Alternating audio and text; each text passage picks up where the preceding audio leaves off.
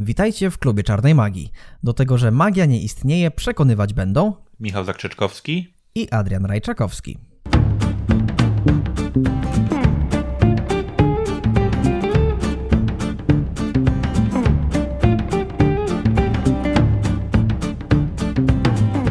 Dzisiejszym odcinku porozmawiamy o tym, czy warto było spędzić 5 lat na uczelni, aby zyskać 3 dodatkowe literki przed nazwiskiem i jak ścisłowiec dogaduje się z humanistą.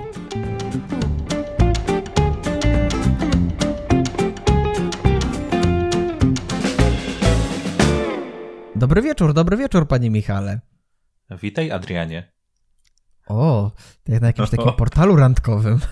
O. Zrobiła się atmosfera.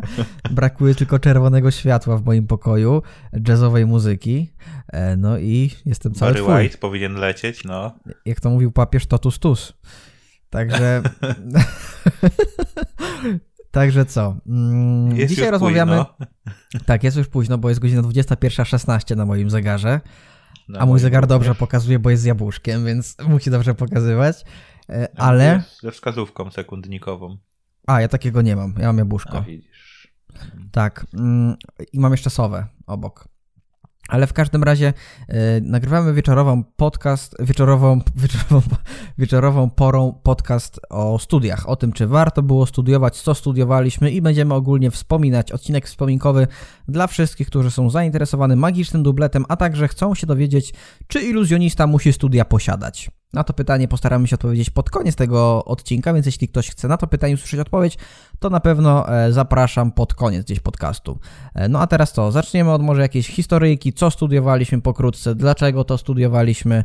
Więc Michale, może ty zacznij, ja z chęcią posłucham, wyłączam się na chwilę i oddaję mikrofon właśnie tobie. Znaczy głos, bo Tak. mikrofon masz swój. Mikrofon mam swój. Od ciebie. No dokładnie. E, co studiowałem? Studiowałem fizjoterapię na Uniwersytecie Medycznym w pięknym, malowniczym Wrocławiu. E, studia licencjackie, później udałem się na magisterkę, więc jestem magistrem. Jestem, jak to po- powiedział magister. Tak, i teraz masz E, trzy dodatkowe litery do i tak już za długiego nazwiska. tak, użyłem tego, tego komentarza przy zdjęciu i chyba był trafiony. Zażarło. Zażarło. Tak. Mm. I dlaczego wybrałem takie studia? E, tak naprawdę wybierając się na studia nie wiedziałem do końca, czym jest fizjoterapia. Znaczy, wiedziałem w takim stopniu, że dwa lata chyba przed maturą mm, zwichnąłem nogę, miałem w gipsie przez chyba dwa czy trzy tygodnie e, i potem po zdjęciu tego gipsu dostałem od lekarza e, skierowanie na fizjoterapię. No i pojechałem na tą fizjoterapię. Okazało się, że tam nie nie wiem czy mówić tutaj nazwami e, oficjalnymi fizjoterapeutycznymi, czy ty, tak jak mówi standardowy Polak na te zabiegi. W każdym razie- No Możesz, Pole jak, jak, magnetyczne, czyli tak zwane kółko, jak to mówią właśnie pacjenci. to ja rozumiem. Byłem, Tak. wiem. E, no. E, miałem też e, kąpiel wirową, czyli tutaj akurat mówią, mówi się tak samo na, na staw skokowy. E, oraz krioterapię, czyli tak zwane potocznie mówione mrożenie. No tak, to pewnie Mm. najwięcej ludzi w Polsce chyba miało, nie? Bo taki popularny zabieg. Tak, tak. E, I tak naprawdę tak sobie popatrzyłem na to i tak myślę, kurde, spoko robota. Przychodzi tak do ciebie pacjent, tam tylko mu się coś włącza, przy tej krioterapii trzeba posiedzieć, ale generalnie to takie luźne strasznie. I potem tak pomyślałem, że w sumie też fajny rodzaj pracy, bo nie jest to praca siedząca i na tym mi trochę zależało, kiedy przed studiami będąc patrzyłem na to, gdzie mógłbym w przyszłości pracować. Nie chciałem pracy siedzącej bardzo. E, No i też jakby fizjoterapeuta to jest tak naprawdę można, tak się przynajmniej mówi, e, że fizjoterapeuta to jest lekarz, którego lubią pacjenci. E, ponieważ e, o wiele więcej czasu poświęca się pacjentom będąc fizjoterapeutą niż e, oczywiście to jest ustandaryzowane, standardowy lekarz, e, który po prostu przyjmuje kolejnych pacjentów w przychodni. Wiadomo, są takie docinki, które, które się tam między studentami e, pojawiają. I jakby tak mnie to zaciekawiło, myślałem, że to właśnie będzie coś takiego dość prostego. Okazało się, że dostałem się na takie studia i bardzo szybko obraz tej fizjoterapii został dla mnie zburzony, bo się okazało, że jest to o wiele więcej niż tylko właśnie włączanie jakichś maszyn, żeby, mm, żeby coś tam w ciele naprawić, bo są to też masaże, są to też ćwiczenia, różne terapie. E, aczkolwiek mm, i tak nie spowodowało to jakiejś u mnie negatywnej e, reakcji na to. Tylko e, były to studia bardzo ciekawe, były to studia bardzo wymagające poniekąd, acz też jednocześnie miałem możliwość tak naprawdę którą niewiele osób ma mm, bycia w prosektorium, mieć zajęć w prosektorium, widzieć e, trupy. Zwłoki. E, zwłoki, roczniaki tak zwane. E, Powiedz, co to e, są tak, roczniaki, bo ja wiem. Wiesz? No, czyli o, po prostu e, no może już nie osoby, ale ciała, ciała które od, od roku są e, są w, w tych wannach z, z, formaliną przechowywane i jakby już zakonserwowane, można powiedzieć. One już nie wyglądają jak świeże zwłoki, tylko, tylko już są uwędzone. Dziękujemy za ten malowniczy opis zwłok. Tak, i tu jest akurat, pewnie będę mnóstwo anegdot mogę przytaczać tak naprawdę, jakbym tylko ja miał mówić, to bym mógł dwie godziny mówić o tych studiach. A mów, mów. E, tak. Mm, bardzo śmieszna rzecz się działa właśnie będąc na prosektorium, w prosektorium. Mieliśmy akurat te zajęcia na pierwszym roku studiów. Ale śmieszna hmm. obiektywnie czy subiektywnie? Subiektywnie bardzo. No dobra, no to może, może powiedz, ale uważaj. E, ponieważ z jakiegoś powodu, nikt do końca nie wiedział dlaczego, e, po około godzinie zajęć właśnie, które mieliśmy w prosektorium, ciągły zapach i aromat właśnie tej formaliny. Jedno z ciał widok... zaczęło lewitować. Nie, aż tak to nie. E, I widok niektórych mięśni, e, który przypominał tak naprawdę takie mięso wołowe, które gdzieś leży w sklepie mięsnym, powodował, że każdy robił się głodny. I to nie tak, że po prostu ja się robiłem głodny i, i tak mi się wydawało, że wszyscy też, tylko po prostu było słychać po kolei, jak każdemu brzuch, zaczęło burczeć brzuchu. I każdy po zajęciach z anatomii szedł kupić coś sobie do jedzenia, bo prawdopodobnie właśnie mieszanka tego zapachu plus widoku powodowała pobudzenie kubków smakowych do pracy i kurde zjadłbym coś, pochylając się nad trupem i ucząc się o mięśniach czy ścięgnach. I to była ta śmieszna historia, tak? To była tak, tak, według mnie zabawna historia, że stojąc nad trupami robiliśmy się wszyscy głodni. Chyba musimy I zmienić i kobiety. podcastu w takim razie, bo to, to, to zakrawa o jakąś no, nekrofilię. Ale... Nie, aż tak to nie. No dobra, wiem, że tak to nie. Eee, no. Eee, więc studia na pewno dla osób, które... Ej, ale czekaj, czekaj. Tak? Ale no, być no. może to dlatego też e, na tych filmach często jest pokazywane tak, że e, pan patolog, który bada zwłoki, je właśnie kanapkę i trzyma to na zwłokach. No to było w jednym filmie, 60 sekund z Nicolasem Cage'em. To było w wielu filmach ten motyw ogólnie. Tak? No w jakichś komediach różnych. Nie, nie, ja ten motyw kojarzę bardzo, bardzo często, wydaje mi się, że on występował, jeśli chodzi o jakieś prosektoria, o patologów i tak dalej. Więc być może to dlatego jest. Być może. Może jest tu jakiś związek. No, Może jest jak, jakieś są badania, że formalina jakby pobudza e, pobudza ośrodek głodu czy coś takiego. Nie mam mhm. pojęcia, nie, nie wczytywałem się w to nigdy.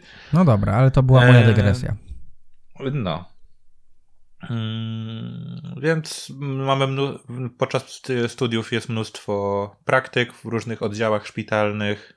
A akurat mówię to z perspektywy Uniwersytetu Medycznego na innych uniwersytetach, uniwersytetach fizjoterapia jak wygląda wiem po trochę, ale no nie, nie doświadczyłem tego, więc też się nie będę wypowiadał. E, bardzo dużo godzin mm, e, ćwiczeń klinicznych, e, ogólnie dość sporo nauki, aczkolwiek nie aż na tyle, żeby nie móc czasami odpocząć, czasami się pobawić, czyli po prostu być studentem. Mhm. No bo z tego życia studenckiego jesteś znany w środowisku. W naszym środowisku dwóch osób, tak, to ja jestem ten bardziej rozrywkowy. Tak, ty jesteś ten świr i wariat, który e, robi imprezy co tydzień. Party, party animal, tak zwany. Tak. tak, dusza towarzystwa, duch dobrej o, zabawy tak. i, i co? Taki Dionizos. Taki Dionizos, tak. Młody Bóg. E, no ale dobrze, dobrze, Michale. Coś może jeszcze... masz jakieś pytania a propos właśnie tego, tego kierunku? Może o czymś nie powiedziałem, bo to tak bardzo pobieżnie jest. Znaczy, wiesz co, pytania są oznaką zainteresowania, więc nie mam, ale. A, y, okay. Nie no, żartuję. No, znaczy, nie mam pytań takich naturalnych, bo ja dużo wiem o Twoich studiach, bo o tym też rozmawialiśmy już y, prywatnie, też kiedyś tam podczas jakiegoś podcastu, więc trudno mi wymyślić jakieś takie pytanie teraz na szybko. Ale mm, no na przykład miałbym pytanie na zasadzie, wydaje mi się, że to może dużo ludzi interesować, czyli jaka jest trudność studiów? Bo mam wrażenie, że to pytanie się powtarza bardzo często pod moimi filmami na drugim kanale, tym takim psychologicznym. Czyli jak trudno jest powiedzmy tam na studiach? Czy są jakieś testy, czy są egzaminy ustne, czy jest w ogóle, nie wiem, jest profesor, który się na ciebie uweźmie i musisz zaliczać przez yy, wiadomo jaką formą, tak jak to jest znane z filmów dla dorosłych. Są takie historie w ogóle tam u was były, czy, czy nie? U nas nie. Przynajmniej nie, nie na naszym roku. Jeżeli chodzi o samą trudność, nie wiem jak jest teraz, bo wiem, że w międzyczasie jak ja studiowałem, zmienił się profil studiów i teraz mm, już nie są, y, teraz są to studia jednolite, wcześniej były y, dwustopniowe. I y, jeżeli chodzi, o, jeżeli chodzi o sam poziom trudności, no to i jakieś, nie wiem czy to można nazwać sprawdzianem, ale takie wejściówki, i jakieś egzaminy takie przedsesyjne mieliśmy z różnych przedmiotów i z samej sesji też zawsze, zawsze e, pojawiały się egzaminy, jakieś odpowiedzi ustne, czasami egzaminy w samej sesji były ustne, więc tak naprawdę pełen przekrój przez studenckie męki był na tych studiach. Mnie co interesuje chyba jako psychologa tak bardziej, to jaki jest profil psychologiczny osoby, która idzie na takie studia? Czy to jest osoba, która lubi się użerać ze starszymi osobami, e, która lubi rozmawiać z nimi, czy to jest bardziej taki wizerunek osoby, która myśli sobie, że będzie pracowała z młodymi sportowcami? Jak to w ogóle wygląda? Tak mniej więcej, bo wiadomo, że nie Generalnie... byłeś w głowie każdego, nie?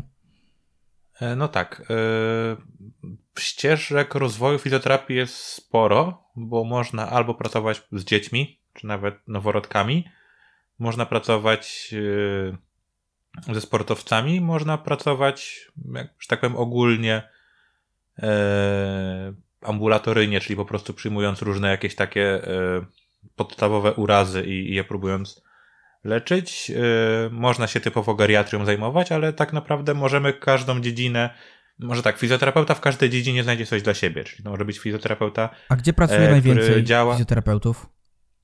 Gdzie najwięcej pracuje? Wydaje mi się, że aktualnie to jest jakby prywatna działalność, ale też ambulatoria. To jest chyba tak mi się wydaje, że najwięcej. Aczkolwiek nie mam absolutnie żadnych danych, które to potwierdzą. Ale nie, chodzi mi tak ogólnie z twojej perspektywy, jak widzisz, po studiach. Tak, z mojej perspektywy wydaje mi się, że to są ambulatoria. Aha, okej. Okay. Jak niektórym się udawało gdzieś pójść do gabinetu, to też, też, też było ich niemało, ale wiem, że można właśnie zrobić bardziej, ukierunkować się, czyli na przykład fizjoterapia położnicza, czyli taka okołoporodowa. E, może to być fizjoterapia, nie wiem, Mm, kardiologiczna, czyli przy chorobach serca.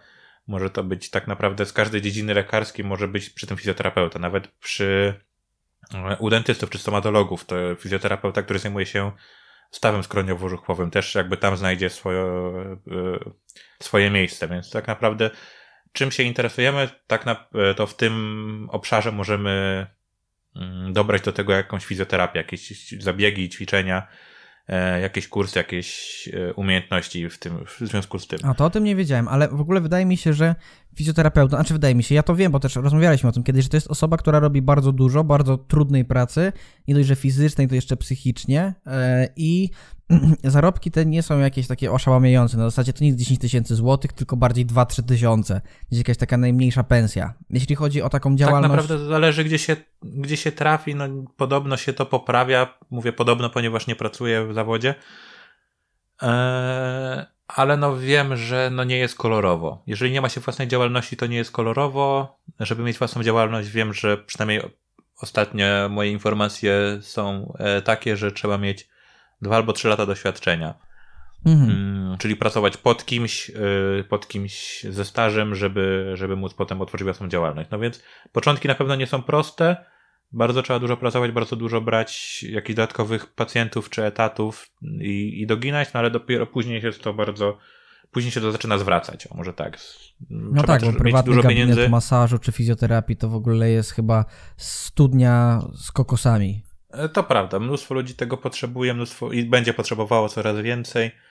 E, to prawda też potrzeba pieniędzy, żeby zrobić kursy, bo często gdzieś nawet szukając pracy e, wymaga się od takiego fizjoterapeuty, żeby właśnie miał jakieś tam doświadczenie, plus do tego jeszcze jakieś kursy, a kursy wahają się od 600 zł za, za, za kurs do nawet 10-20 tysięcy za jakiś etap w ogóle, czyli nie pełen kurs, a, a część tak naprawdę. Mhm. Jakiś moduł. No więc mm, trzeba tutaj bardzo inwestować w siebie. E, pomimo tego, że finansowo to jeszcze i fizycznie, i psychicznie trzeba być w dobrej formie. E, na pewno jest to zawód dla osób, które lubią i chcą pomagać. I mnóstwo empatii jest tutaj potrzebne Eee, tak jak już mówiłem, właśnie o wiele więcej kontaktu ma się z pacjentem niż, niż lekarz. Eee, I też to widać wśród pacjentów, że lubią ten kontakt, zwłaszcza tacy szpitalni, tacy pooperacyjni.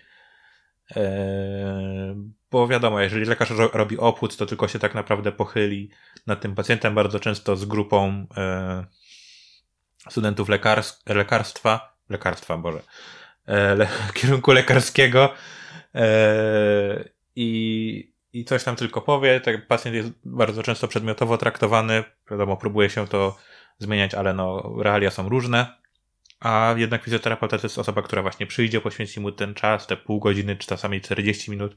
W międzyczasie też pogada, no bo e, w milczeniu się jednak bardzo ciężko to robi, trzeba zrobić sobie zaufanie pacjenta, więc trzeba być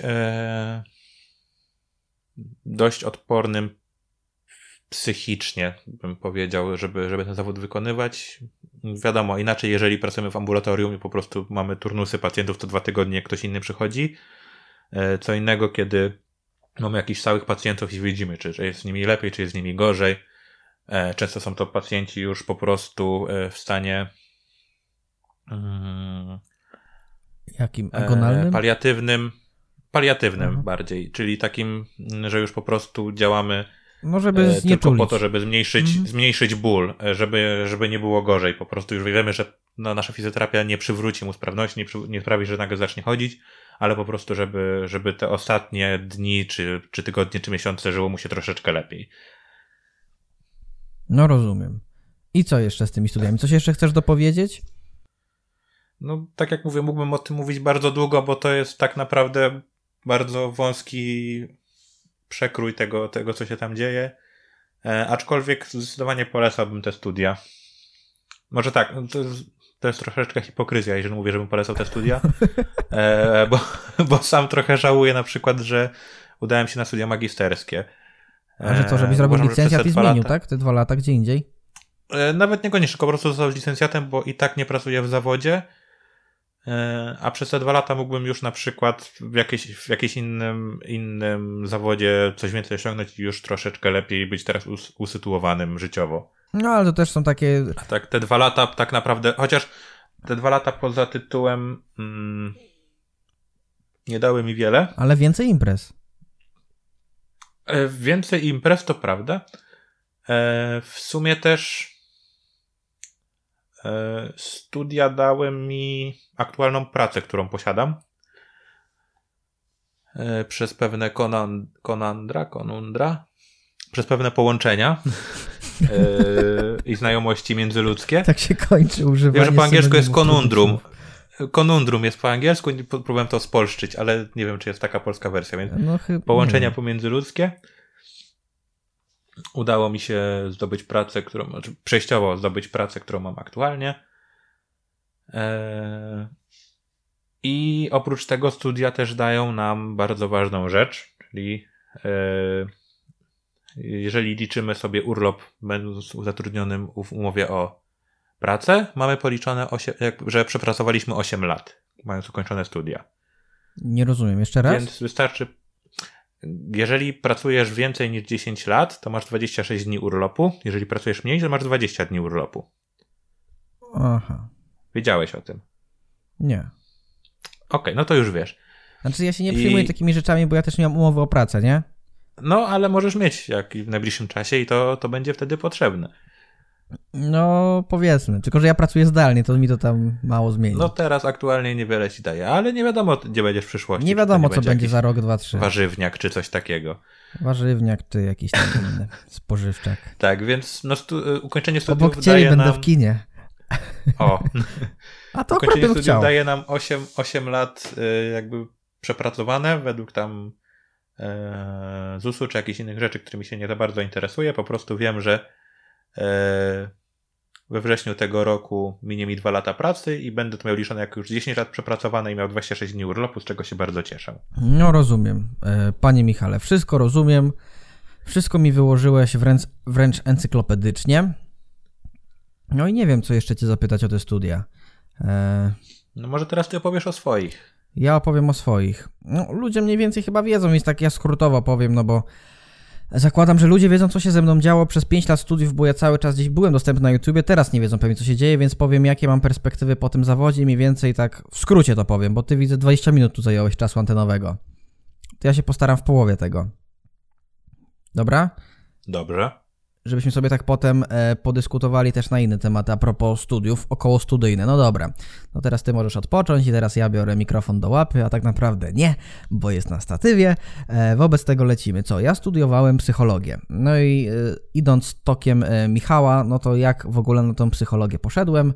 E, dlaczego od psychologia i tak dalej. No otóż zaczęło się to prawdopodobnie z, troszkę z iluzji, to się, bardziej z mentalizmu troszkę to wyrosła ta decyzja, bo chciałem e, odczytywać komunikację niewerbalną innych osób, chciałem odczytywać mowę ciała i jak poszedłem na studia, to na pierwszym roku rzeczywiście był taki przedmiot jak, przedmiot jak komunikacja niewerbalna z elementami obserwacji, natomiast mimo wszystko to nie było to, o czym pewnie wszyscy myślą, bo na psychologii nie uczy się mowy ciała, bo coś takiego jak mowa ciała w ogóle nie istnieje e, w literaturze naukowej, bo czym jest mowa ciała? No, no, no niczym. Mówi się bardziej o komunikacji niewerbalnej i mowa ciała składa się na komunikację niewerbalną, ale samo w sobie jako konstrukt mowa ciała jest troszkę błędem i często też mi było to wytykane. W każdym razie E, W każdym razie co? Jeszcze pamiętam, że e, kiedyś razem z Michałem bardzo lubiliśmy i też o tym wspominaliśmy w którymś odcinku naszego podcastu, że oglądaliśmy serial Magia Kłamstwa i tam było dużo z psychologii i to też mnie troszkę e, zainspirowało do takiej, a nie innej decyzji. No i też sobie pomyślałem z drugiej strony, że psychologia mm, jest takim kierunkiem, jedynym kierunkiem, który mnie gdzieś tam interesuje, bo to się troszkę kojarzy y, z ludziem, czyli z pojedynczym człowiekiem, taka moja nowa odmiana e, też się kojarzy troszkę z mózgiem, z procesami, które zachodzą, z jakimiś wyborami, z decyzyjnością i to wszystko gdzieś wiązało się z iluzją. I w ogóle tak całe moje życie jest skorelowane wobec takich e, różnych przestrzeń, przestrzeni, różnych wymiarów, różnych płaszczyzn. E, no i co? Na studia poszedłem na Uniwersytet Wrocławski, czyli wybrałem uczelnię, tak jak Michał, e, państwową, nie, nie prywatną, bo nie będziemy głąbami, nie będziemy płacić za studia, chociaż jest dobra uczelnia, znaczy dobra w cudzysłowie, SWPS, znaczy dobra, nie chcę tutaj robić antyreklamy, ale chodzi o to, że cieszę się dobrą opinią e, wśród niektórych osób, a znam pełno studentów stamtąd, którzy tej uczelni nienawidzą. Tak jak chyba każdej. Nie, nie ma czegoś takiego, że e, jakaś Tak, wydaje mi się, że to w każdym przypadku tak, jest. tylko że są SWPS jest tak promowany, fronty. że wiesz, to jest najlepszy uniwersytet w Polsce. Mam takie wrażenie, że oni mają taki, taki branding robią, nie? Wo- dookoła siebie. Okej. Także no, także to nie jest tak, że jakaś uczelnia publiczna, czyli inaczej państwowa jest gorsza niż uczelnia prywatna. To tak nie działa, patrząc na różne uczelnie prywatne i państwowe i patrząc na poziom, który jest reprezentowany właśnie tamże. Tak ładnie, staromową teraz. Była nowa mowa, to teraz staromowa, dla balansu. No i co? E, Studia mi minęły szybko, błyskawicznie, 5 lat jednolite, magisterskie. Jestem magistrem, obroniłem się w tamtym roku, 30 czerwca, dokładnie pamiętam datę. E, zdalnie, tak miałem fajnie. Zdalna obrona w czasach zarazy. Pisałem pracę magisterską w ogóle o reklamie, więc też tematy, które mnie interesowały. No i teraz, jeśli mnie nie widzieliście na YouTubie czy w mediach społecznościowych, a wiem, że dużo ludzi się dopytywało, bo jakieś maile dostawałem, jakieś wiadomości na Facebooku pojedyncze, tego nie było mnóstwo może, ale trochę tego było. E, No to ogólnie to sobie teraz poświęciłem czas na pracowanie. Teraz pracuję w w firmie, która zajmuje się szkoleniami na terenie Polski, szkoleniami z zakresu wystąpień publicznych, z zakresu psychologii i jestem tam, e, mam taki tytuł, kierownik do spraw marketingu, taki ładny. E, z ty- O, jak ładnie. ładnie, ale on, znaczy, no okej, no, m- m- jestem odpowiedzialny za marketing w tej firmie I to się troszkę wiąże ze studiami, choć w rzeczywistości mógłbym to robić bez studiów, bo całą wiedzę, którą przelewam do swojej pracy i którą wkładam e, w tę pracę, to jest wiedza, którą mm, zdobyłem na przestrzeni ostatnich e, pięciu, nawet ośmiu, ośmiu lat, e, jeśli chodzi o tworzenie kanału, czy to na YouTubie, czy tworzenie różnych postów w social media, czy prowadzenie różnych innych takich działalności około social mediowych. E, no i do tego dochodzą też kursy, więc same tak jakby samo wykształcenie niewiele mi daje. Jestem może bardziej świadomy. Mam wrażenie, że studia psychologiczne dają, tak jakby pozwalają nabrać więcej świadomości. Chociaż obserwując moich znajomych teraz na Facebooku i patrząc na to, co oni udostępniają, jak się zachowują, to mam wrażenie, że niczego się nie nauczyli na studiach. Bo e, teraz też żyjemy w takich śmiesznych czasach, gdzie ta polaryzacja jest bardzo mocna, jeśli chodzi o nasze społeczeństwo polskie. Zresztą nie tylko polskie, ale też w Ameryce to widać. I wydaje mi się, że takie trzeźwe spojrzenie psychologiczne jest potrzebne, czyli takie zdystansowanie się troszkę od tego i nie opowiadanie się za jakąś konkretną stroną, tylko czasem po prostu rozmowa jest ważniejsza. Wiesz o co mi chodzi, Michale? Tak, ale widzisz, pomimo tego, że studiowali, to jednak tego trzeźwego podejścia nie mam z tego, co mówisz. No właśnie o to mi chodzi, że mam wrażenie, że niektórzy w ogóle tak jakby studiowali i nie widzą, jakim efektom y, ulegają, nie? jakim zjawiskom ulegają i nie rozumieją tych mechanizmów, e, jakichś różnych manipulacji ze strony jednej stacji telewizyjnej, drugiej stacji telewizyjnej, czy jednego celebryty, drugiego polityka i tak dalej, i tak dalej. To jest bardzo ciekawe. A i tak, a i tak zdali. A i tak zdali i mnie to bawi. Ja bym im zabrał dyplomy. W ogóle ja jestem takim przykładem osoby, która nic się nie uczyła na studiach i zdała, więc wiesz o co chodzi. Ty... Rozumiem. Tylko, że ja też, no tak jakby dużo robiłem e, poza uczelnią, jeśli chodzi o psychologię, bo jakieś tam, no ja publikowałem te różne filmy, więc ja się tam uczyłem tak jakby nie tyle z książek, co uczyłem się, znaczy z książek się uczyłem, ale nie w tym momencie, kiedy była sesja, tylko gdzieś tam przed albo po, bo jak publikowałem różne do internetu treści. Więc co jeszcze z takich rzeczy? Ja nie miałem żadnego przeżycia takiego w prosektorium czy w czymś takim.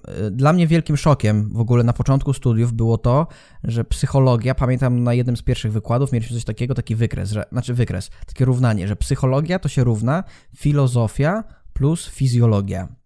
I mnie wtedy zamurowało, bo dowiedziałem się, że na psychologii jest mnóstwo przedmiotów z zakresu biologii. I ja byłem po prostu yy, umarły jak łazarz byłem, ale potem, ale potem zmartwychwstałem, bo, bo, bo się okazało, że one są tylko przez tam 2-3 lata, a potem już na czwartym, piątym roku jest więcej takich na szczęście psychologicznych, które mnie interesowały. Ale no to był dla mnie szok w ogóle, że mam mieć fizjologię, że mam mieć genetykę, e, jakieś biologiczne mechanizmy zachowań, e, w ogóle jakąś probabilistykę. Znaczy to była niby logika, ale mieliśmy hardkorową matmę. I wiesz, tego było strasznie dużo i się mówi, że psycholog to jest taka osoba, która umie język polski, a w rzeczywistości to jest tak, że to jest osoba, która bardziej skupia się na tych ścisłych przedmiotach, a nie tych takich e, powiedzmy polonistycznych. Nie chcę powiedzieć humanistycznych, bo humanista to jest jeszcze ktoś inny. Bo wiesz, że mamy w Polsce złą definicję humanizmu, nie? Bo humanista to nie jest osoba, e, która tak, lubi mówiłeś, polski język, tylko humanista mhm. to jest osoba, która ma tak jakby kompleksowe podejście do wszystkich dziedzin. No. Czyli ona jest dobra, tak jak Leonardo da Vinci był humanistą, powiedzmy. Tak, Czyli tak. i tu troszkę z geografii coś pocisnął, i z fizyki, i z astrofizyki, i tu jakiś wiersz napisał, proszę ciebie, e, tu sobie jakiś człowieka witruwiańskiego sobie walnął, a co? E, więc to taki... A co? No, a co? Kto mu zabroni? No, więc, więc takie to rozkminy i czy po psychologii nie ma pracy? No otóż z mojego doświadczenia, znaczy z mojego doświadczenia, mi się, nie chcę powiedzieć, że mi się tak trafiło, że ja mam fajną pracę, bo to też jest tak, że troszkę czasu musiałem poświęcić na to, żeby się tego wszystkiego nauczyć, to było poza uczelnią. E, więc to, że teraz mam fajną pracę, to tak bardziej zawdzięczam temu, co robiłem przez lata studiów, a nie przez to, przez same studia, ale patrząc na moich znajomych, którzy w tym momencie weszli na rynek pracy i pracują w zawodzie, to w większości są to osoby, które pracują w biznesie, czyli pracują głównie w firmach, w dziale HR, e, no bo po prostu mają dyplom magistra psychologii i są w stanie wykonywać niektóre testy psychologiczne, chociaż i tak wiem, że firmy z nich absolutnie nie korzystają, ale wiedzą, że to jest psycholog, to on wie, że nie będzie uległy jakimś tam podstawowym efektom w stylu podstawowy błąd atrybucji, e, czy jakiemuś efektowi kameleona i tak dalej, i tak dalej, różnym efektom psychologicznym.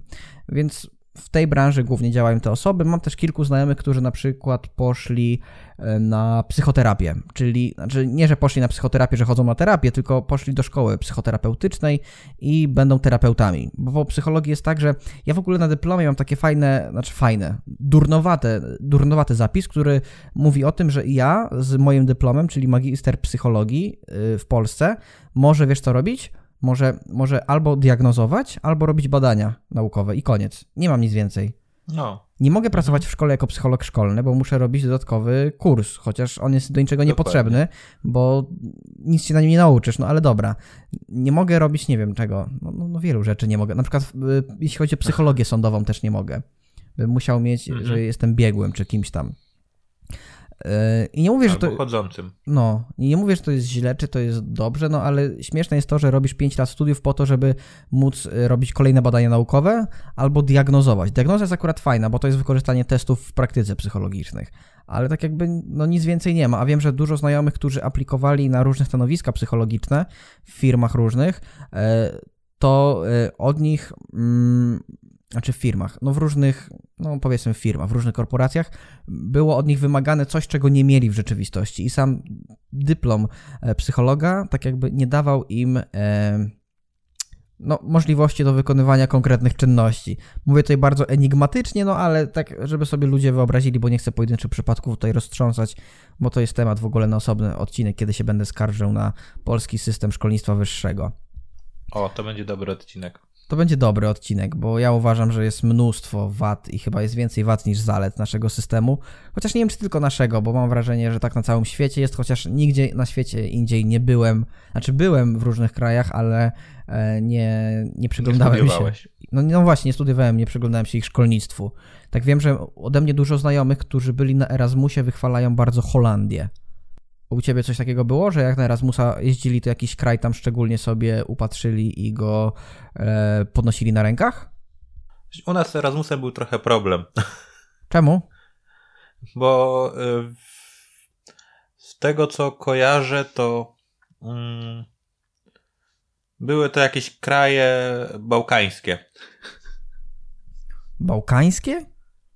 Tak. Czyli Czarnogóra, Chorwacja, tak? Jakieś takie coś? Coś takiego chyba. Nie pamiętam już teraz dokładnie, bo się tym kompletnie nie interesowałem. Aczkolwiek no nie było czegoś takiego, że możesz pojechać na Erasmusa na Sycylię, czy, czy jakiś taki egzotyczny kraj.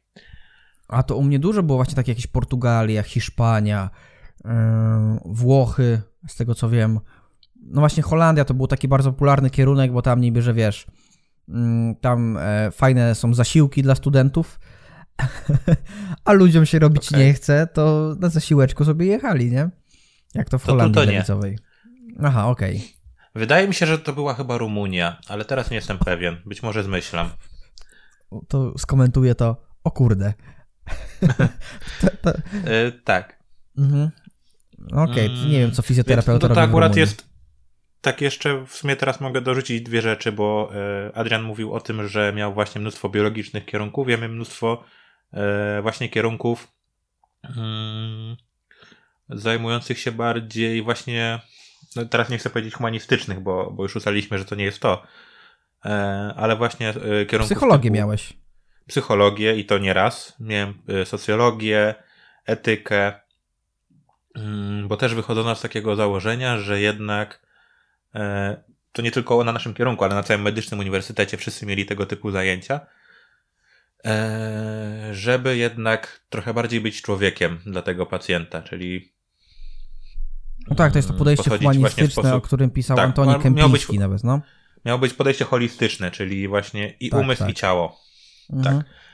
Mm, a druga sprawa właśnie, e, o której chciałem powiedzieć, to to, że a, e, że Mm, na pewno na wielu uczelniach jest tak, że są kierunki, które są bardziej mm, preferowane, jeżeli chodzi o zainteresowanie uczelni, i są kierunki, które są raczej spychane, czy wydziały całe, które są trochę bardziej spychane na drugi plan.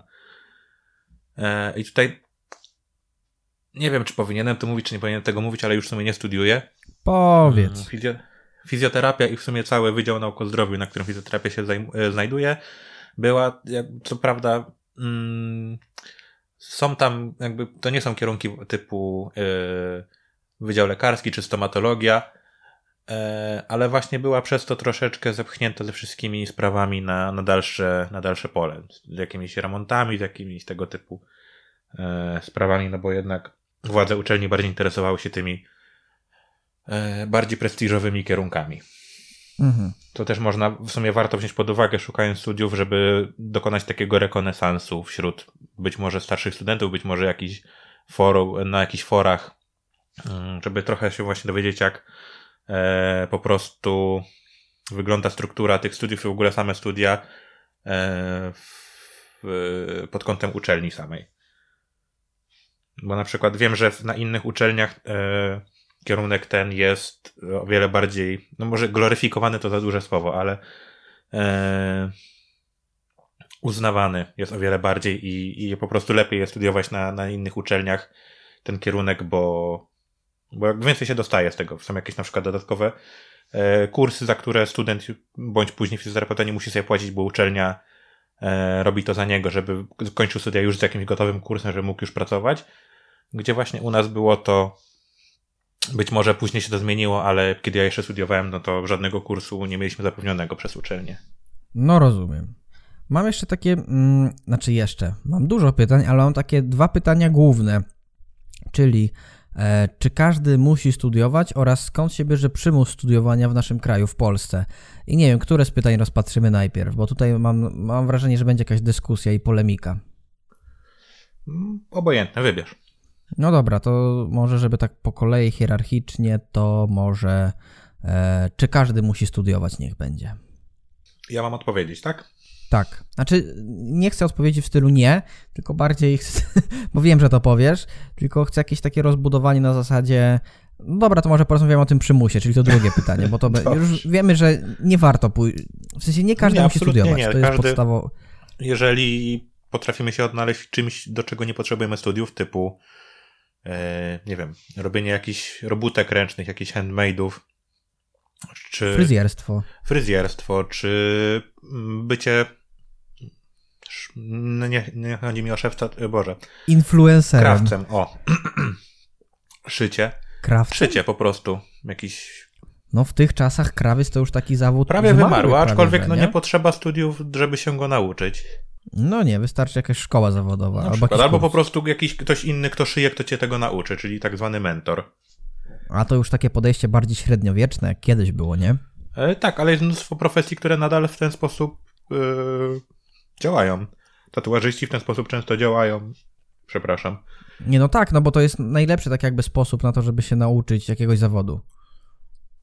Tak, to prawda. E, więc absolutnie nie każdy musi studiować i właśnie płynnie przechodząc do kolejnego, czyli e, ten przymus studiowania, wydaje mi się, że nie ma przymusu studiowania aktualnie. E, tak ci się wydaje? Tak, to znaczy może jeszcze jest, aczkolwiek będzie to już niedługo, bo jeżeli spojrzymy na to, co się działo do, tej po, do pewnego czasu w Polsce, to niestety mm, nigdy nie nadążamy za trendem. I kiedy kiedyś yy, bardzo był duży nacisk na to, żeby pójść na studia, ponieważ właśnie magistrzy więcej zarabiali, łatwiej było znaleźć pracę, byli bardziej potrzebni. E, więc zanim jakby do tego dosz, e, ludzie doszli i e, w momencie, kiedy już właśnie wszyscy, był bardzo duży nacisk na to, żeby na te studia iść, to rynek się już troszeczkę mm, zmienił swój kierunek i bardziej zaczął iść znowu w kierunku tego, że jednak fach, że jednak zawód, że jednak umiejętności techniczne e, są bardziej potrzebne teraz na rynku, a jednak nie magistrzy, którzy po prostu e, studiowali 5 lat i, i jakby nadal nie potrafią mm, e, wykonać jakichś takich właśnie technicznych, technicznych rzeczy. I pewnie za parę znowu się to powtórzy, bo ten trend jest, jest już od, od pewnego czasu tak się przewijający. E, ale no niestety nie widzę takiej nadziei, żebyśmy nagle się z tym trendem wyrównali. Zawsze to będzie tak, że na to, na co będzie kładziony nacisk, powinno być tak naprawdę ileś tam lat wcześniej e, zaczęte, rozpoczęte i żeby później nie, nie gonić tego trendu, który aktualnie się w kraju znajduje. Więc w tym momencie jesteśmy jeszcze w momencie, gdzie bardziej są pożądani technicy gdzie bardziej są pożądane osoby właśnie z konkretnym zawodem wyuczonym,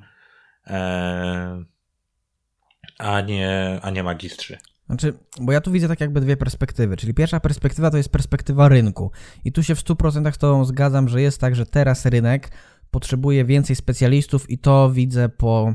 Mm, znaczy, kiedy studiowałem jeszcze i mieliśmy na przykład zajęcia y, z zasobów ludzkich, zarządzania zasobami, z HR-u i tak dalej, i kiedy mieliśmy jakieś przykładowe ćwiczenia czy warsztaty z tego, jak zatrudniać ludzi, no to widziałem ile w ogóle takich specjalistów, na przykład w wieku 17 czy 18 lat nawet, jakichś programistów, którzy nie mają żadnego papierka, nawet nie mają często szkół pokończonych, oni po prostu pracują w dobrych korporacjach i zarabiają po 20-25 tysięcy złotych netto, nie? I w tym momencie rynek ich potrzebuje, bo oni mają umiejętności. I teraz rynek rzeczywiście nastawił się, jest taki kierunek e, w naszym rynku, e, że on nastawia się na umiejętności i teraz w ogóle bardziej umiejętności miękkie wchodzą e, w grę niż umiejętności twarde.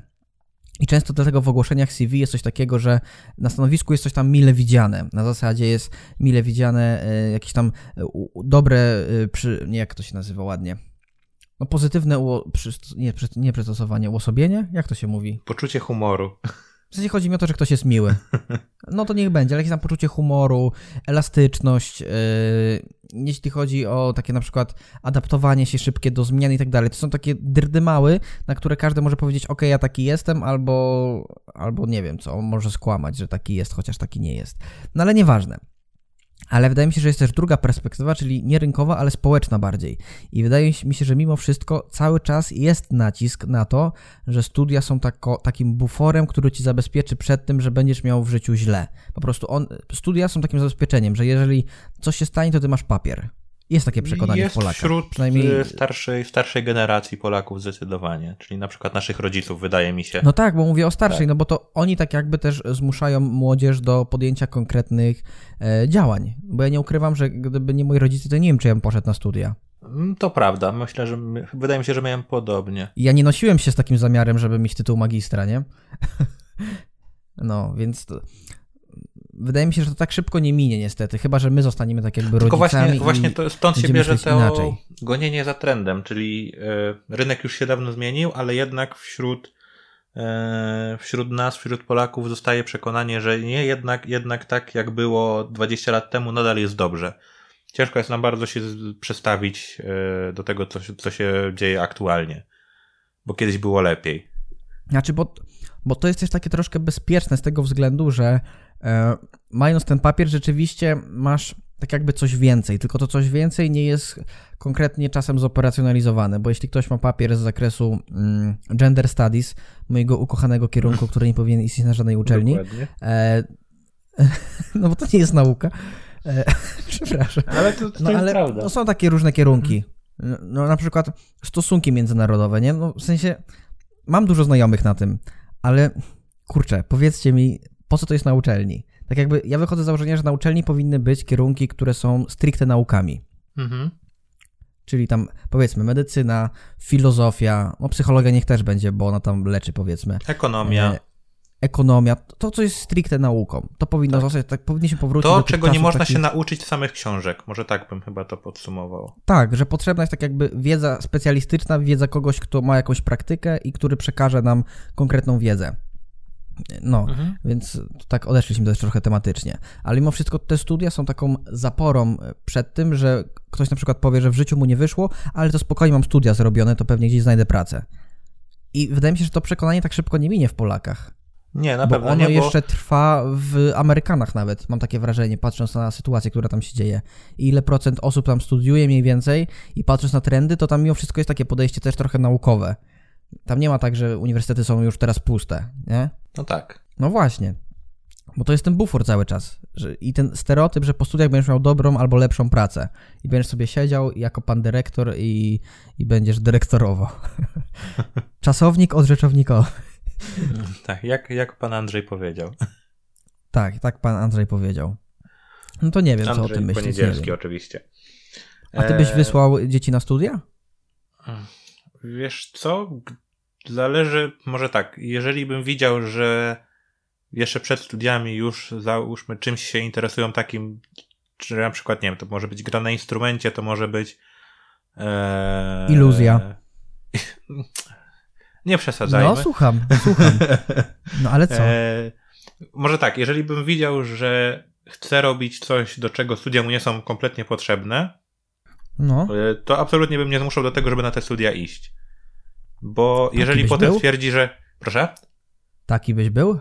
Taki bym był, bo potem bym stwierdził, że skoro mm, nie chciał iść na studia, chciał grać na gitarze, a potem jednak się okazało, że gra na rynku e, z kapeluszem, no to kurde, sorry, nie moja wina. Chciałeś być gitarzystą, no to jesteś gitarzystą. No i. No. Nie, ja, ja przyznam prostu... szczerze, że nie wiem. Ja ogólnie jestem wolnościowcem. Na takiej zasadzie, że ja lubię dawać drugiemu człowiekowi wolność. Tak powiedzmy, mhm. że maksymalną, dopóki mi nie zagraża. I tak samo miałbym z dzieckiem. Tylko, że wydaje mi się, że ja też jestem jeszcze w tym myśleniu takim e, takim bezpiecznym troszkę. Mhm. Ja mogę udawać, że w nim nie jestem, ale wiem, że gdzieś tam jakaś moja część mózgu w tym myśleniu jest i mówi, że okej, okay, niech dziecko pójdzie na studia. I, I też nie wiem, co by było tym kryterium, żebym powiedział, że okej, okay, to nie musisz iść. W sensie. Okej. Okay. No, nie wiem, jak to wytłumaczyć. Powiem ci też tak, że z mojej perspektywy, teraz w miejscu, gdzie ja pracuję, e, no to tutaj tak naprawdę aktualnie tam, gdzie się znajduję, nie ma znaczenia, czy się skończyło studia, czy nie. Wszyscy jesteśmy na tym samym poziomie, niezależnie od wykształcenia. Mhm. Mm, więc też jak mam takie poczucie, że no studia nie dadzą jakiegoś takiego zabezpieczenia, bo można znaleźć pracę nie mając studiów, taką samą jak będąc po studiach. Wiadomo, nie będzie to praca specjalistyczna, e, ale często ta praca niespecjalistyczna da więcej niż właśnie taki fizjoterapeuta w ambulatorium może zarobić. Ale to chyba możemy być zgodni co do jednego wniosku, że ważniejszy niż studia, niż to, czy się studiuje, czy nie studiuje, jest sam pomysł na siebie. Dokładnie. Bo ja mam wrażenie, że gdybym ja e, zaczął w wieku powiedzmy 19 e, lat, założyłbym firmę, która by montowała filmy, jakieś reklamówki, mhm. albo jakieś teledyski i tak dalej, no to ja to umiałem robić, więc gdybym w to poszedł bardziej, to ja bym się mógł z tego utrzymywać na wyższym poziomie niż jestem teraz. Nie?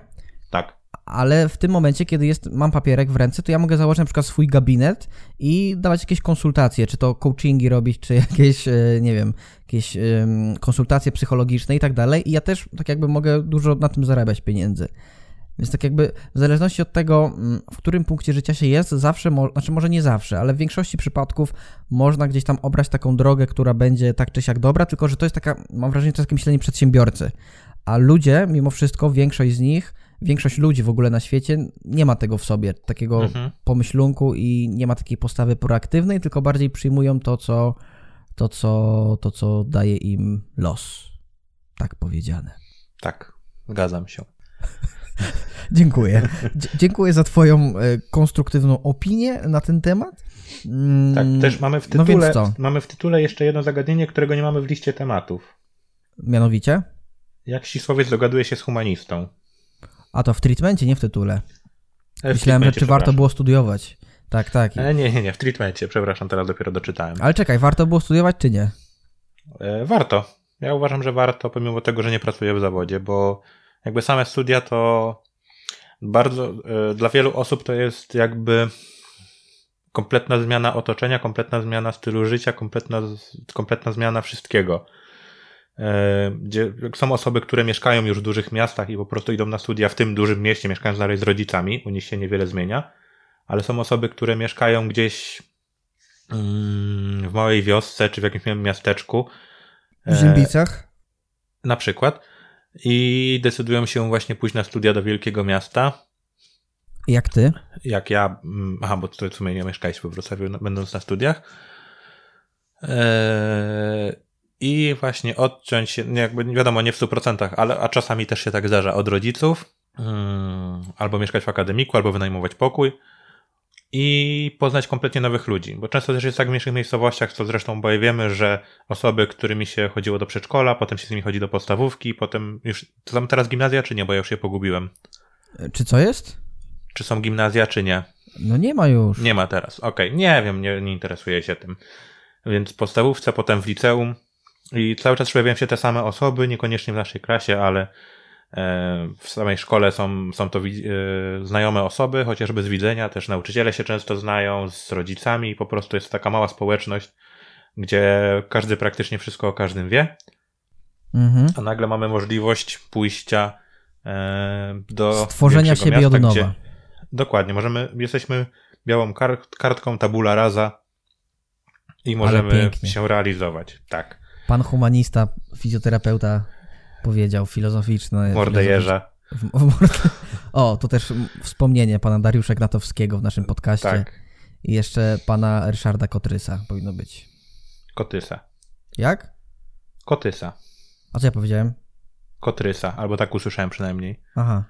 A, bo no, mój znajomy e, ma tak. takie nazwisko. Dobra, to nieważne. No, tak, e, tak, więc mamy, to jest bardzo fajna okazja do tego, jeżeli na przykład nie czujemy się najlepiej właśnie w tej takiej e, swojej banieczce malutkiej, wyjść troszkę ze strefy komfortu i, i właśnie zbudować siebie na nowo. Wydaje mi się, że to jest właśnie fajna rzecz, którą studia dają, gdzie niekoniecznie właśnie zaczęcie pracy bezpośrednio po liceum daje nam taką możliwość, bo mamy kompletnie nowe osoby z całej Polski tak naprawdę, mamy kompletnie nowe otoczenie, nowy styl życia, już nikt nam nie dyktuje, już który mamy wracać do domu i, i wydaje mi się, że jest to bardzo dobra okazja do, dla, do spróbowania dla każdego. No, to też takie e, próbowanie takich nowych rzeczy jest też gdzieś wpisane w naszą ludzką egzystencję. Na przykład no tak, dla mnie świata. to no dla mnie to na przykład nie jest jakoś super atrakcyjne, bo ja nie lubię ludzi ogólnie. Ale, ale no wiem, że dla wielu osób w ogóle okres studiów będzie najlepszym okresem w ich życiu, bo poznawanie nowych ludzi, imprezy i tak dalej. Jestem w stanie sobie wyobrazić, że kogoś to może kręcić. Jakkolwiek mhm. mnie to w ogóle nie kręci, to ja jestem w stanie sobie, jestem w stanie to uwierzyć i też widzę, jak wielu moich znajomych się tak jakby zmieniło na przestrzeni lat studenckich i, i, i, i to jest fajne. Na przykład e, osoby, które były takie milczące, zamknięte w sobie, introwertyczne, takie flegmatyczne też trochę czasem w liceum, na studiach maksymalnie ja? odżyły i dopiero pokazały siebie. No nie, ty nie, ty akurat nie zmieniłeś się Aha. bardzo, moim zdaniem. No, ale to widzisz, to ja słyszałem inne oceny. Na twój temat? E, tak, nie wiem, czy pamiętasz, jak. E, ja chyba byłem na drugim roku studiów, ty na pierwszym, albo ja na trzecim, ty na drugim. Byliśmy zaproszeni do naszego liceum, żeby taką pogadankę z, student, e, z uczniami zrobić. Pamiętasz. I tam właśnie w czwórkę cztery osoby yy, yy, siedziały po prostu na scenie i każda z innego kierunku yy, studiów opowiadały, odpowiadały na pytania uczniów i ogólnie opowiadały o studiach. I no i ja wypadłem najlepiej. No ty wypadłeś najlepiej, bo, bo jesteś elokwentną osobą. Dziękuję. Mi powoli trochę siada głos, więc będę otrząkiwał. I, I, najdłużej na scenie byłem, a to było na scenie, wtedy siedzieliśmy. E, tak. A ty byłeś drugi I... najlepszy. Ja byłem drugi najlepszy, bo, bo byłeś drugi naj, i... najlepiej na scenie i miałeś tatuaż, to prawda. I wszyscy podchodzili się o niego pytali. Tak, e... i dziewczyny piszczały na twój widok. No, oczywiście. No i nauczyciele chcieli tak troszeczkę, jakby nie było to powiedziane wprost, ale chcieli, żebyśmy troszeczkę przekonali e, uczniów do podjęcia studiów. No Taki trochę był, był no tego, no trochę tak było, trochę tak było. No. Taki był zamysł tego, tego happeningu. Mm.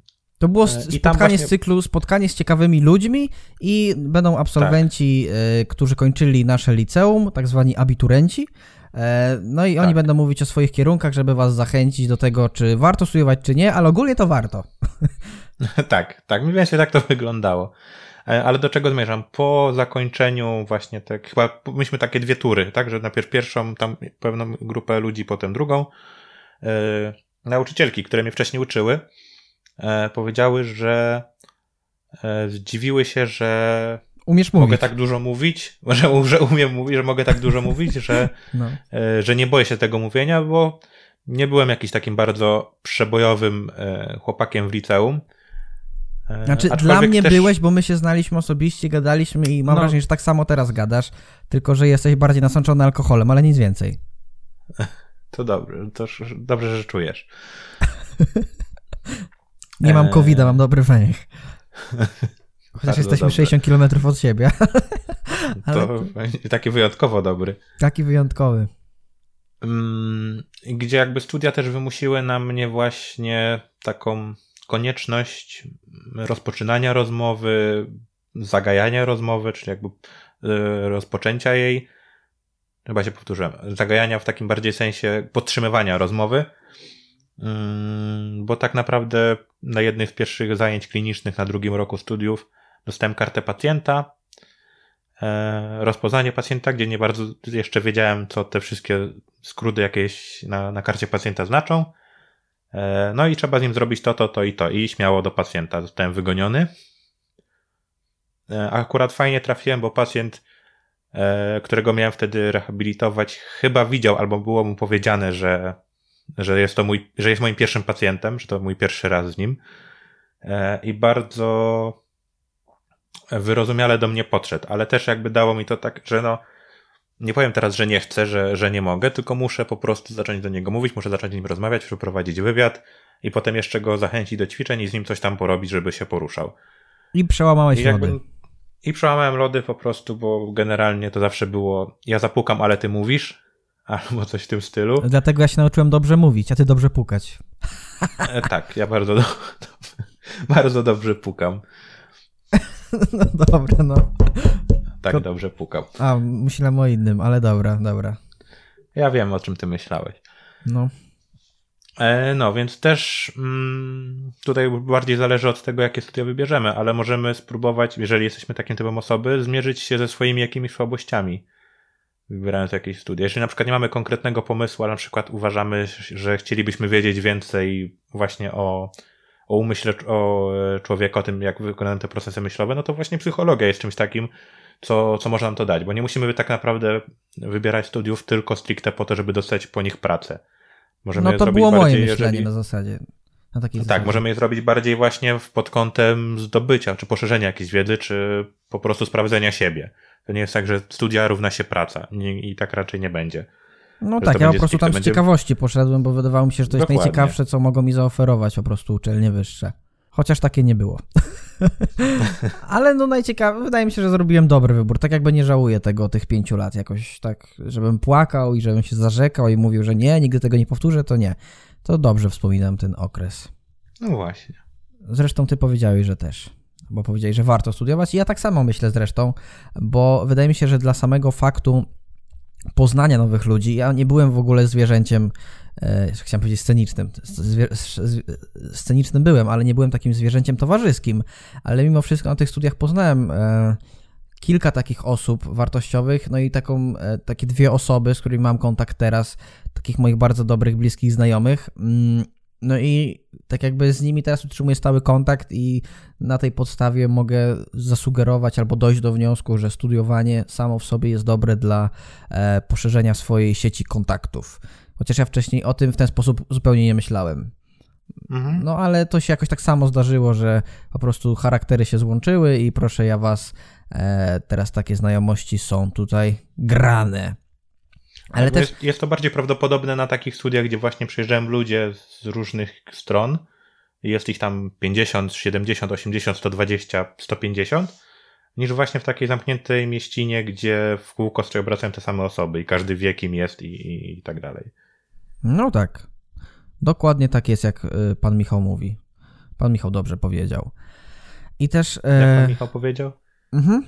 Chcesz coś jeszcze przed pytaniem finałowym? Bo chcę zapytać o to, czy jakie studia dla iluzjonisty, czy iluzjoniści muszą studiować, czy coś, jeszcze coś, coś chcesz powiedzieć z takiego okresu studyjnego, że tak to znaczy, bardziej bym powiedział, że, że być może po prostu zrobimy jeszcze odcinek, w którym będziemy odpowiadać stricte na pytania o studiach, bo tak jak już mówiłem na początku, jest na tyle szeroki obszar i możemy ty mówić o swoich trzy godziny, a o swoich trzy godziny i nikt tego nie będzie słuchał.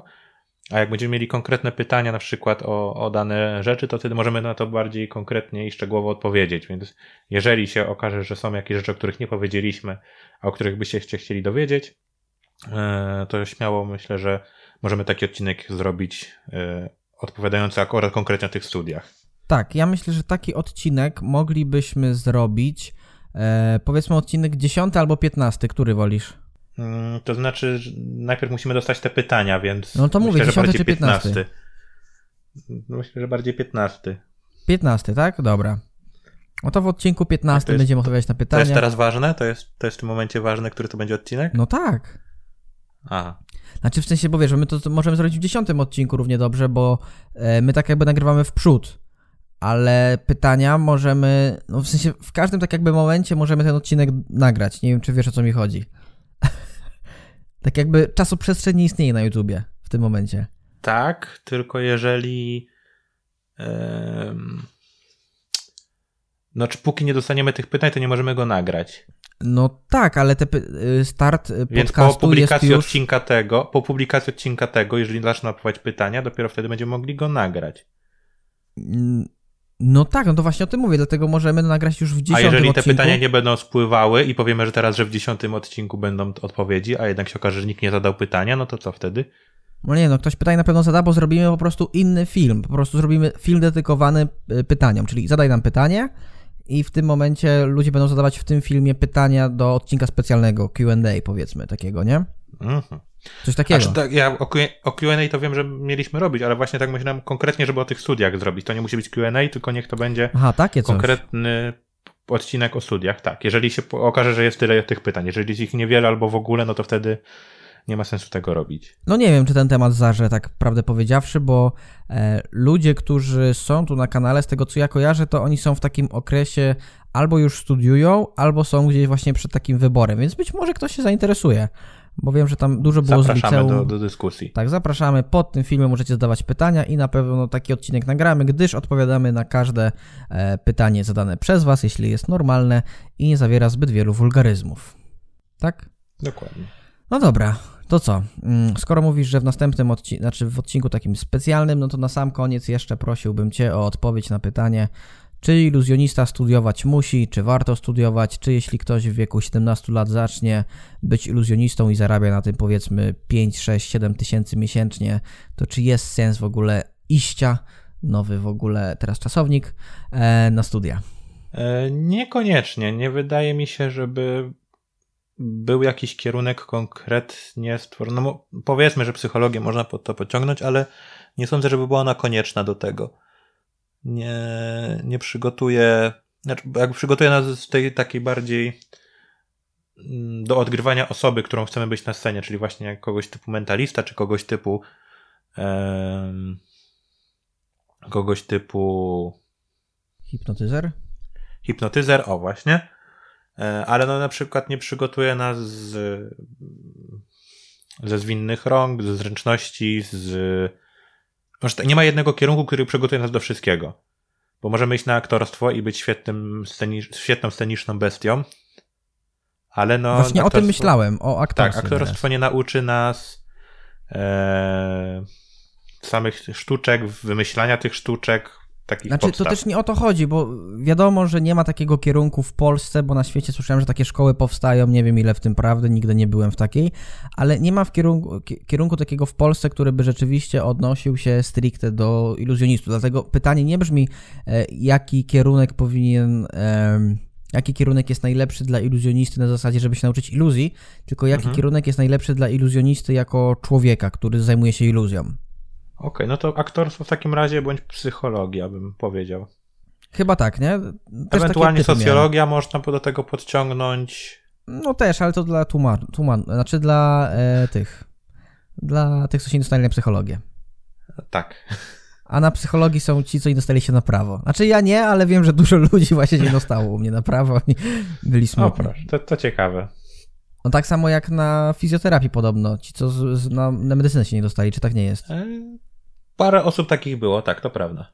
No są takie kierunki spadkowe tak zwane. Uh -huh, uh -huh. Psychologia to prawo, e, jakiś, nie wiem co tam jeszcze, informatyka to pewnie, jak e, ktoś nie dostał na informatykę, to idzie na telekomunikację na Politechnice czy coś takiego. A nawet nie no. wiedziałem, że są takie studia. No, no ja niestety wiem, ale dobra. Także, ale my nie o tym. Ale też myślę, że nie ma takiej zasady. Mi na przykład trudno było powiedzieć, bo ja miałem taki okres w swoim życiu w liceum, gdzie e, z tej iluzji byłem w stanie się tak utrzymać na takim poziomie średnim. Nie? W sensie, mhm. ja nie robiłem takich działań supermarketingowych, nie znałem się jeszcze na tym i nie chciałem tej działalności sprofesjonalizować w pełni. Tak, żeby to było moje jedyne i słuszne zajęcie, bo to było moje taka, tak jakby odskocznia, tak jak teraz magiczny dublet. To jest tak jakby mm, miejsce, w którym my wyrażamy się artystycznie, ale z którym nie chcemy tak jakby się zżywać w 100%, tylko po prostu robimy jakieś różne projekty, e, oprócz tego pracujemy. Tak jest. No ale zastanawia mnie to, że gdybym na przykład ja w wieku 18 czy 19 lat, wyobraź sobie to, ty w wieku 18 lat jesteś iluzjonistą, zarabiasz w tym momencie już 6000 zł miesięcznie i masz zabukowane e, koncerty, występy na najbliższe, nie wiem, rok na przykład, mhm. bo są wesela, cyklisty, jakieś imprezy i tak dalej. No i co robisz? Idziesz studiować czy nie? Absolutnie nie. Absolutnie nie, prawda?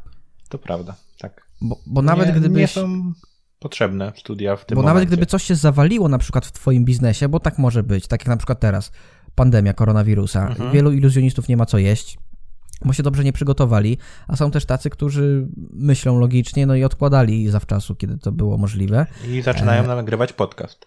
No tak, ale my to nie robimy z pobudek finansowych, bo, No nie. bo to nam nic nie daje, tak jak nagrywanie podcastu, tylko bardziej, żeby mieć miejsce, w którym możemy sobie spokojnie podyskutować. Mhm. Yy, I co? O czym ja mówiłem? Bo mnie z wątku... Wybiłem cię z rytmu. Tak, E, Że byli fizjotera... Fu, fizjoterapeuci, iluzjoniści, iluzjoniści, którzy się nie przygotowali do tego typu A pandemii. nie, to jeszcze wcześniej, bo to była dygresja dygresji. Ja wszedłem A. na metadygresję, to był metapoziom kolejny. Ale w każdym razie, co ja chciałem powiedzieć? No właśnie, jak masz tak wszystko, nawet jakby się coś zawaliło w twoim biznesie, to i tak zawsze jest czas na pójście na studia, zwłaszcza, że jeśli kiedy masz 18, 19, 20 czy nawet 25 lat. Mhm, to prawda. To, to nie jest tak, A że nawet to trzeba... jeśli nie studia, to jakieś studium. Szkoła policjalna też może Właśnie być. to jest ciekawy temat. To jest chyba temat już na inny odcinek, ale mam też e, całkiem liczne grono znajomych, którzy kończyli jakieś e, nie studia, tylko studium. Studiumy? Mhm. Nie wiem, jak to się odmienia. Studium, tak? To, to nie ma liczby mnogiej. Chyba tak. Studia. Bo to jest. Nie, bez sensu. No Kończy, i Kończyli studium. Tak, skończyli studium, ale więcej niż jedno, bo to oni. E, I w tym momencie Dwa studium. znam taką osobę, która jest w tym momencie wykładowcą takiej uczelni i nie ma matury. O. Nie? Znam też taką osobę, która pracuje, która ma swoją firmę. E, Jest to branża związana z. No, jedna z branż damskich, kobiecych. Nie chcę mówić jaka konkretnie, ale taka i. No i idzie takiej całkiem dobrze, że moje cztery pensje miesięczne to ma sobie w miesiąc, nie? O, widzisz. Także to nie jest tak, że studia są tak jakby wymo- Ja też nie wiem, czy teraz bym nie poszedł na jakieś takie, jakieś zaoczne coś na przykład, żeby sobie coś tam dorobić. No nie wiem, jest dużo możliwości. Mhm. I to jest chyba temat nie do rozstrzygnięcia w tym podcaście. Ale myślę, myślę, że i tak dużo przydatnych informacji przekazaliśmy. Tak, tak mi się wydaje. Wobec co tego możemy co, innego coś, powiedzieć? coś jeszcze dodajesz, czy już przechodzimy do naszego stałego segmentu? Wydaje że, mi się, że możemy przejść do stałego segmentu. No dobra, wobec tego ja z szelmowskim uśmiechem na twarzy odsyłam cię, Michale, znaczy odsyłam, proszę cię, Michale, o polecenie czegoś, czyli nasz stały segment polecajek i przypominam też, że nazwę musimy zmienić, ja sobie to zapiszę do, w Todoist. Zapisz, zapisz. Dobra. Em, czy mogę polecić, żeby pójść na studia? Chyba nie bardzo. Znaczy, y, mamy w wytycznych napisane, że polecajka. Jest to segment, w którym każdy poleca jedną dowolną rzecz. Piosenkę, film, książkę, serial. Może nawiązywać tematycznie do treści epizodu. I tu zdradziłem troszkę nasz y, how know. E, know-how, znaczy się, nie how know. Know-how, tak. I co? I myślisz, że jak polecisz studia, to wywiniesz się z tego? No nie, Michale, nie wywiniesz się. Nie? Kurde. Nie. Mm, a ty masz jakąś polecajkę? Ja chcę zacząć od ciebie. Kurde, bo jakbyś ty miał już jakąś swoją, to bym mógł wymyślić swoją w tym czasie. No ja też, właśnie tak myślałem. Podobne, wielkie umysły myślą podobnie. Powinniśmy wymyślić polecajkę przed zaczęciem nagrywania. Znaczy, ja, ja mam na przykład taką jedną. E, mnie na przykład, e, no nie wiem czy ze studiami ogólnie, ale no ja polecam film, który pewnie każdy już widział. E, chodzi mi o Wilka z Wall Street. Mhm. Nie wiem, czemu mi się skojarzyło to ze studiami, ale pamiętam, że ja na studiach ten film oglądałem parę razy, bo jestem tą osobą, która jak jakiś raz film i spodoba mi się, to ja to obejrzę 10 razy potem, żeby w pełni tak jakby się bawić tym, tym, tym dziełem kinematograficznym. Więc ja polecam Wilka z Wall Street jako moją polecajkę. Jest to film z Leonardo da, da, Vinci, DiCaprio i pewnie każdy, każdy oglądał ten film, bo on był bardzo popularny swego czasu, z Margot Robbie jeszcze w obsadzie, więc jest na co popatrzeć. Na kogo znaczy się, bo, żeby nie było, że tu zaraz przyjdą. O panie. No ale, no, ojeju. No więc i, tak. tak. No, błędzik. I to jest moja polecajka, bo, bo co? O, Tam jest w sumie głównie o biznesie i o, to, o nielegalnym biznesie. Ale kiedy myślę o studiach, myślę o tym filmie i widzę ten plakat z, żółtym z żółtą grafiką i takim ciemnym napisem Wilk z Wall Street. Nie wiem czemu, ale mam taki obraz, taką reprezentację poznawczą studiów w umyśle zakodowaną. Okej, ja też mam w takim razie polecajkę. Dawaj. E, Jest to polecajka polecajki, bo tak naprawdę e, jest to film, który nam pole... polecił jeden wykład, jedna wykładowczyni poleciła e, na studiach. Mhm. E, nie pamiętam jaki to był przedmiot, ale był to przedmiot na pewno związany z człowiekiem, czyli bardziej właśnie taki e, niebiologiczny, może tak, bardziej taką sferą psychę. Psychę. Jest to film Motyl i skafander. Tylko A. starsza wersja, nie ta nowa. No to znam. Tak. Generalnie, żeby też nie zdradzać za bardzo, może tak, żeby w ogóle praktycznie nie zdradzać fabuły, a zaciekawić, e, jest to film o człowieku, który uczy się na nowo porozumiewania. Mhm. Mm, tak, nie chcę więcej zdradzać, żeby nie zdradzać fabuły, ale. Ale to jest ta wersja z 2007 roku? Yy, wydaje mi się, że jest starsza wersja. Ja tą starszą oglądałem. Zaraz. Aha, no właśnie, bo, bo ja znam tą wersję z, tym, yy, z tymi aktorami, czyli Emmanuel Saniel, yy, Mathieu Amorelik. Mhm. A może to. Tak, to była ta 2007 roku, dokładnie. Mhm. Mhm. Tak, no tak, dobra. Dokładnie. To polecamy Motyl i Skafander. Przyznam szczerze, że ja ten film oglądałem no z dobrych kilka, może nawet kilkanaście lat temu, więc sobie chyba no ja, go odświeżę ja na studiach, teraz. Więc, więc jakieś cztery albo pięć lat temu. O, to ja sobie go odświeżę. Bardzo polecam. Motyl i Skafander. Tu jest też taka fajna obsada, bo ta sama obsada była w filmie e, Polańskiego Wenus w futrze, takim sadomasochistycznym troszkę filmie, ale jest. Emmanuel Sanier i Matthew Amarlik, czy jakąś tam nazywa, bo to po francusku to ciężko powiedzieć, ale ubóstwiam tych dwóch aktorów, zwłaszcza w, roli, w rolach w filmie mm, Polańskiego Wenus w futrze. Ale Motyl i Skafander jak najbardziej na tak. Jak to mówią e, w programach e, Talent Show, trzy razy na tak, a nas jest dwóch, więc sobie dodaliście jakiegoś urojonego przyjaciela. No i co, chyba kończymy, Michale, tak? Myślę, że, że starczy. Super. W każdym razie to było ósme spotkanie e, Klubu Czarnej Magii.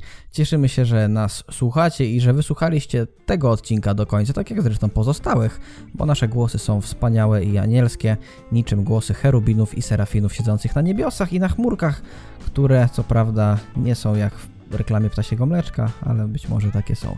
A podcastu Klubu Czarna Magia, Klubu Czarna, Czarnej Magii możecie słuchać także na różnych platformach streamingowych, na przykład Apple Podcast, Spotify, Google Podcast, Overcast, Castbox, no i też na wielu, wielu innych zacnych platformach lub mniej zacnych, znanych lub mniej znanych. No a z naszej strony to wszystko. Życzymy Wam oczywiście wszystkiego dobrego, miłego dnia, miłego weekendu, w zależności kiedy to, tego słuchacie i trzymajcie się ciepło. A my znikamy. Blablabla.